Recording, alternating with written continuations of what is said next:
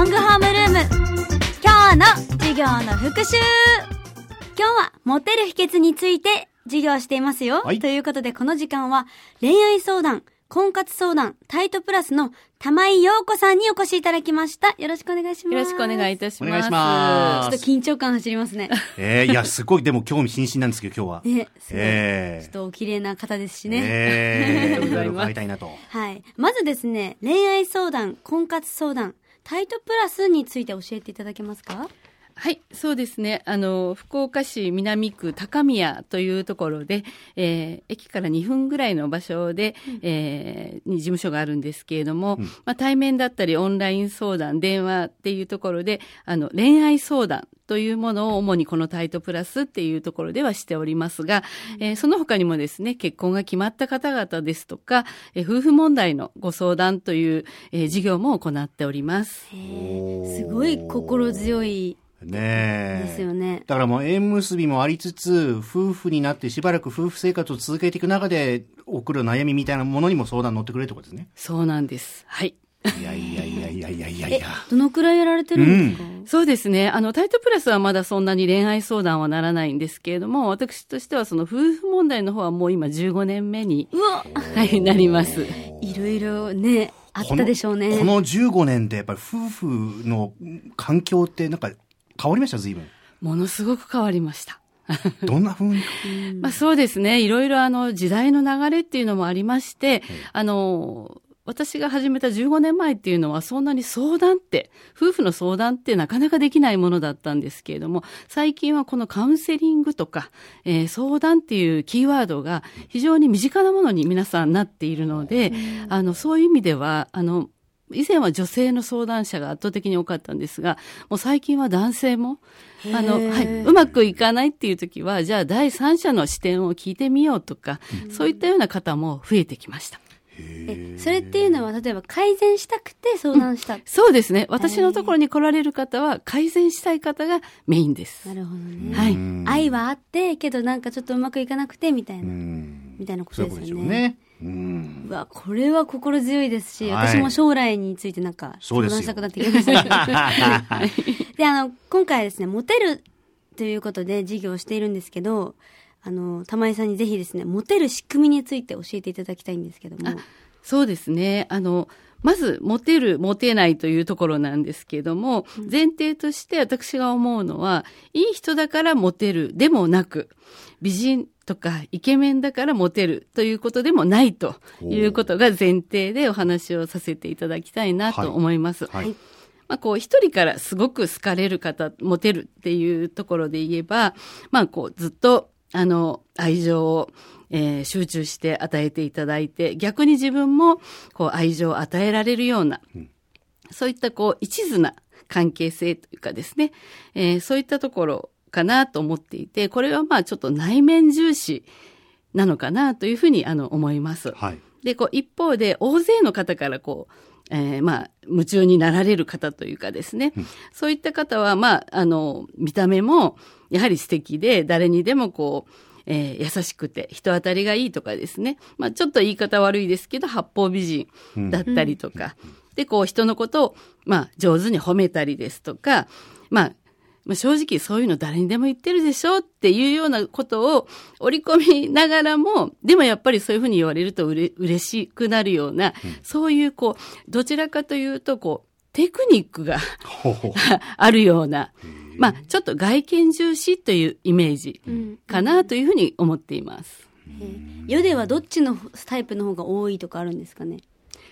どうですかね？あの、例えば、こう、芸能人とか、こうね、好きな方、タレントさんとかって言ったら、この後者に当たるんでしょうけど、ね。まあ、その、お一人とお付き合いすればいいだけなので、やはり大切なのは、あの、まあ、前者の内面重視というところの方が、やはり、あの、継続的に、長く、まあ、本当に、あの、心から幸せになれるという可能性が高いんじゃないかな、というふうに思います。どっちも欲しいですね。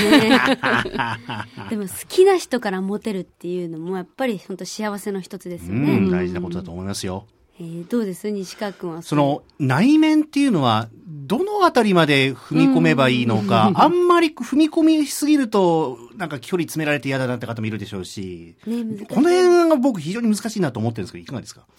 そうですね。あの、本当おっしゃる通りです。ええあの、距離感っていうのは、すごく、今、こう、なんていうんですかね、パーソナルスペースっていう言葉があったりするんですけれども、はいその人その人によって、こう、あの、まあ、物理的な、あの、距離も、なんかすごく前のめりで、すごい近いとこで、に寄ってこられる方もいますよね。そういうのはすごく嫌がる方も多いし、なんとなく心の距離も同じで、はい。そういう距離感が、こう、上手に、なんとなく、あの、わかる。そのためにはやっぱり相手をすごく、あの、まあ、観察といいますか、注意深く相手のことを見ている。うんやっぱり自分中心に考えていくと、そういうところができなくなってるんですよね。なるほどなので、やっぱり相手重視にどれだけ自分がなれるかっていうところが、お互いにですけどね、大切かなというふうには思います。なるほど。本当に勉強になる。俺、うなずくことしかできないっていう。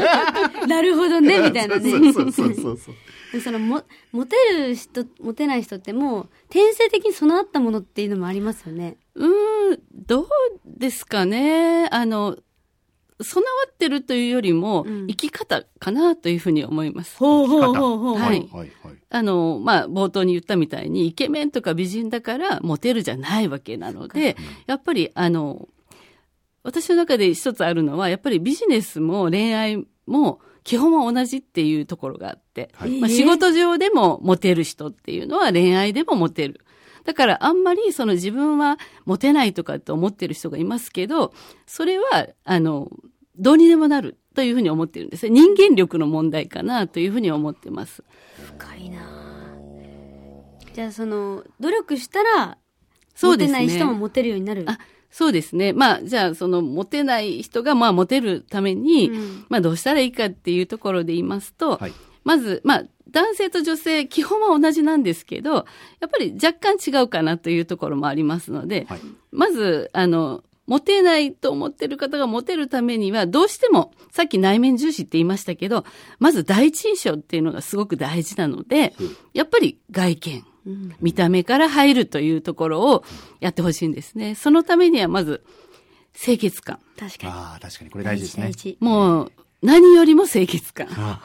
これは努力でできますもんね。ね。そうなんです。あの、本当に大切なとこですよね。特に女性から見て男性っていうのは、そういうところだと思います。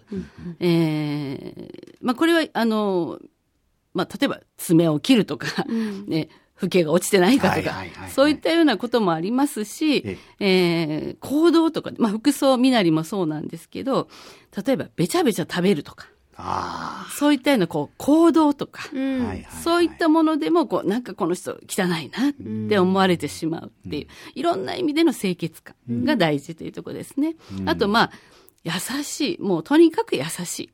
もうこれは本当に、あの、大事です。うん。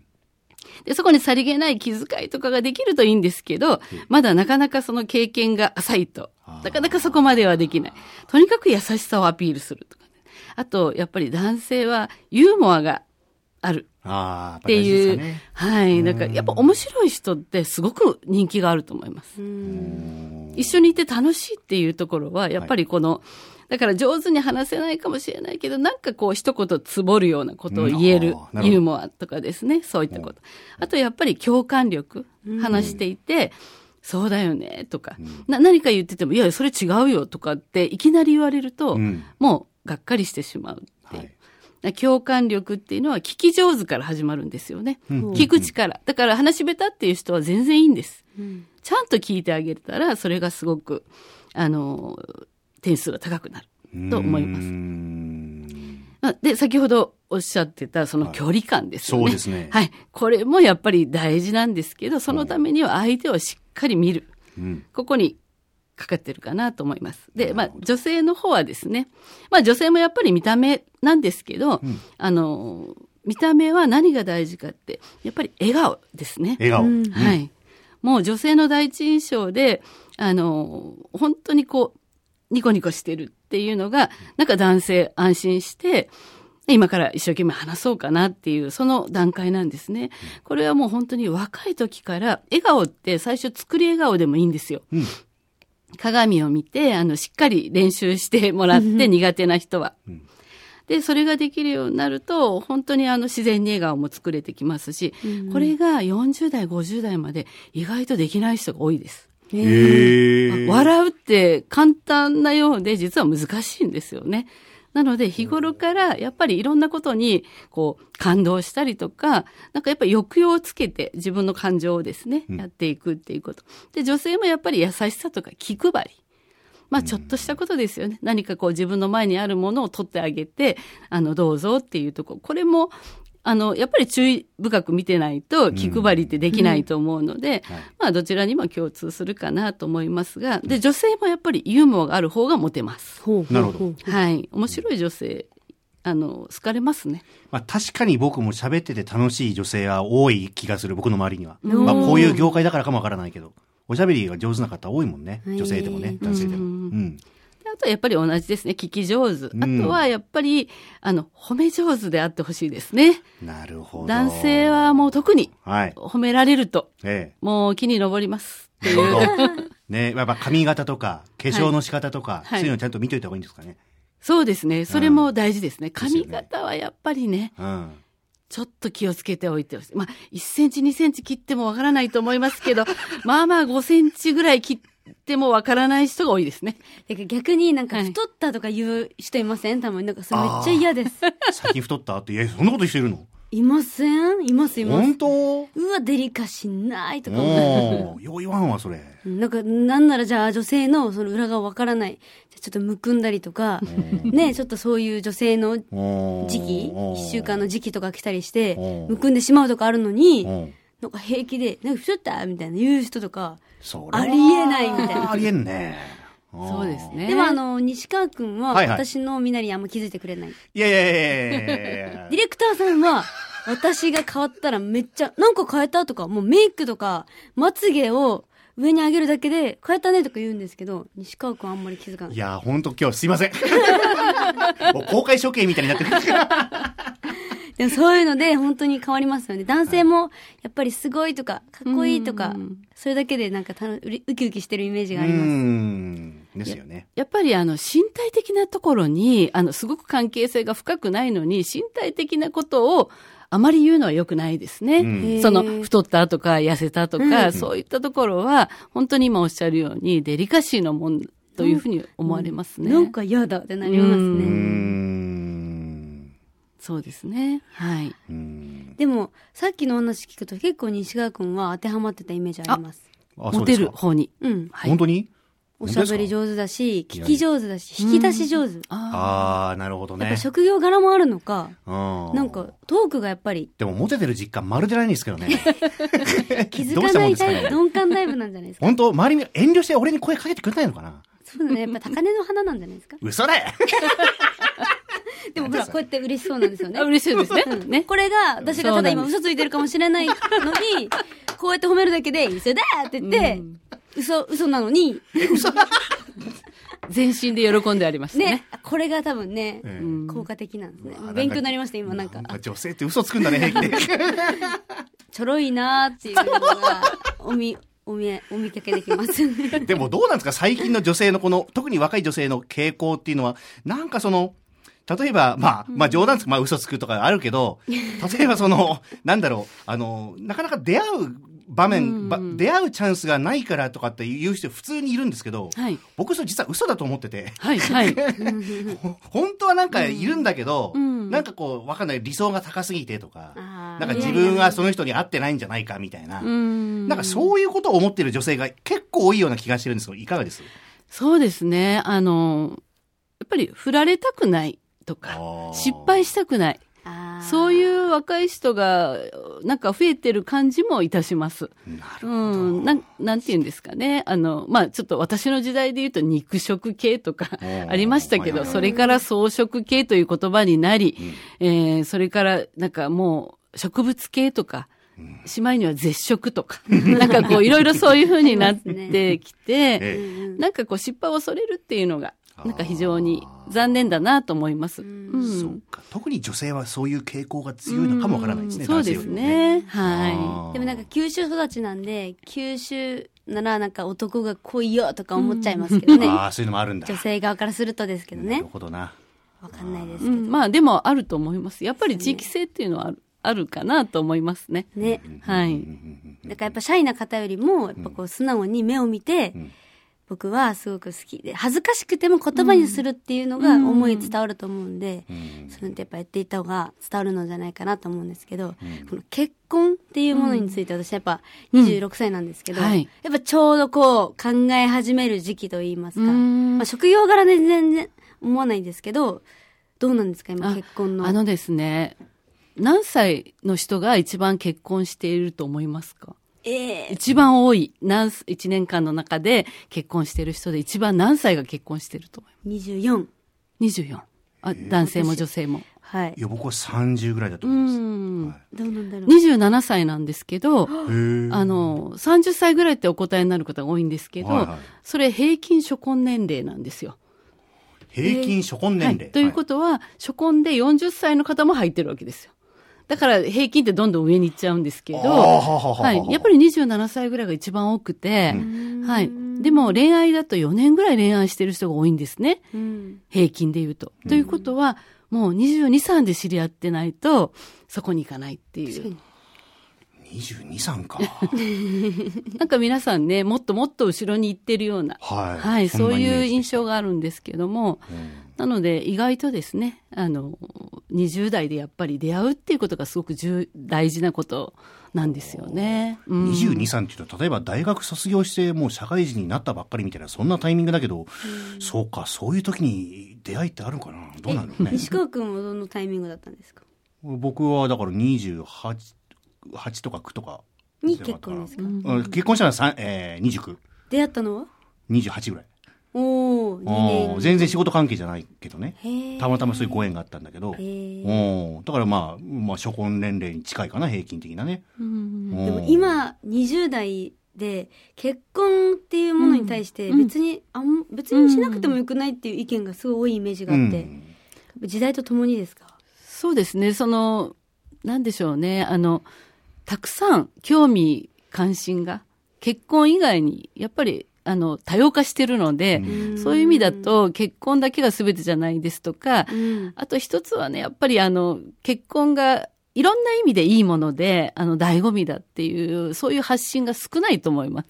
それはでも、世間一般がですね。なんか不倫ドラマとかそうですねめっちゃ見るから、しかもそれが流行るじゃないですか。だから結局、うん。じゃあ、あの、結婚しますか、誓いますとかやっても、こうなるんやっていう、ひねくれた側になっちゃってはいはいはいはい、しかも、なんか親の世代っていうんですか。うんだから結構離婚してるイメージが多いから、うんやっぱ結局やんみたいな。だったら一人で充実したスタイルも一つ視野に入れようかなとか、そうですね。でもお子さん欲しいよねとか、なんかそういう、うんうんうん自分もそういう思っちゃうから、増えてるんだろうなっては。そうですね。本当にその通りだと思います。あの、昔はね、楽しみがそんなにいろいろなくて、うんうんはい。なので、やっぱり早く家庭を作って、子供がいてっていう、こう、標準家庭というのがあったんですけど、だんだんそれがこう、あの、一人一人個性があって、それは悪いことじゃないんですけど、んやっぱり子供が産める年齢って限られてるので、やっぱりそこをですね、考えていただけるといいなというふうには思います。はい。私もね、結婚っていうものにね、うん皆さんと一緒に考えたいですね。ファンの方とかも一緒に含めて。うん、そうですね。一緒に考えたいかも。あ、本当。うん。なんか今、アイドル現役でしながら結婚っていう人も最近聞くよね。聞きますよねね。ううん、自分もなんか一緒にもう、もう一緒にファンの方も一緒になった私の人生と思ってるので、もう一緒になんか考えましょう。ファンと結婚してたりして。でもそういう方もいるじゃん、推し婚みたいうな。ん、そうだよね。どうなるかわかんないですし、わかんないもんね今人と人なんでね。は交互期待ということい。なんだそれ。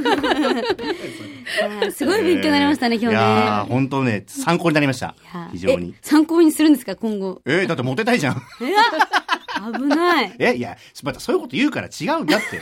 仕事とね、恋愛は一緒だって玉井さんおっしゃったでしょ？だから仕事にも活かしたいし。あ西川君もなんか夢を見てるのかと。子供さん夢ばっかり見てるって。やかましいさあ、はいあの、玉井さん最後にね、あの、PR とかしたいこととかございますか？あ、そうですね。あのーまあ、今、今、あの、計画中なんですけども、恋愛を学んで人生を変えていく講座うん。こういったこう、マンツーマンの、その先ほどのモテないって悩んでる人たちを、やっぱり、あの、自分の、あの、に自信をつけてほしいとか、そういったような講座を考えてるので、まあそういうのができたらまた、あの、ホームページなどで紹介したいなというふうに思ってます。ありがとうございます。ということで、この時間は恋愛相談、婚活相談、タイトプラスの玉井さんにモテる秘訣についてお話しいただきました。玉井さんありがとうございました。ありがとうございました。さて、今日の授業のまとめ、ここで発表します。はい。運命は、引き寄せ法則、ワクワクだ。ででん。引き寄せ法則。そうです。やっぱ引き寄せていかないとですね。うん、やっぱ相手のことをちゃんと見るっていうのは、これ、ちゃんと見るってね、実は難しいよね。うんう。ーん。染みます。ここはやっぱこうね、経験重ねていかないとダメなんでしょうね、多分ね。やっぱ大先輩のお言葉は頂戴いたします。頂戴いたします。そうですか。ええ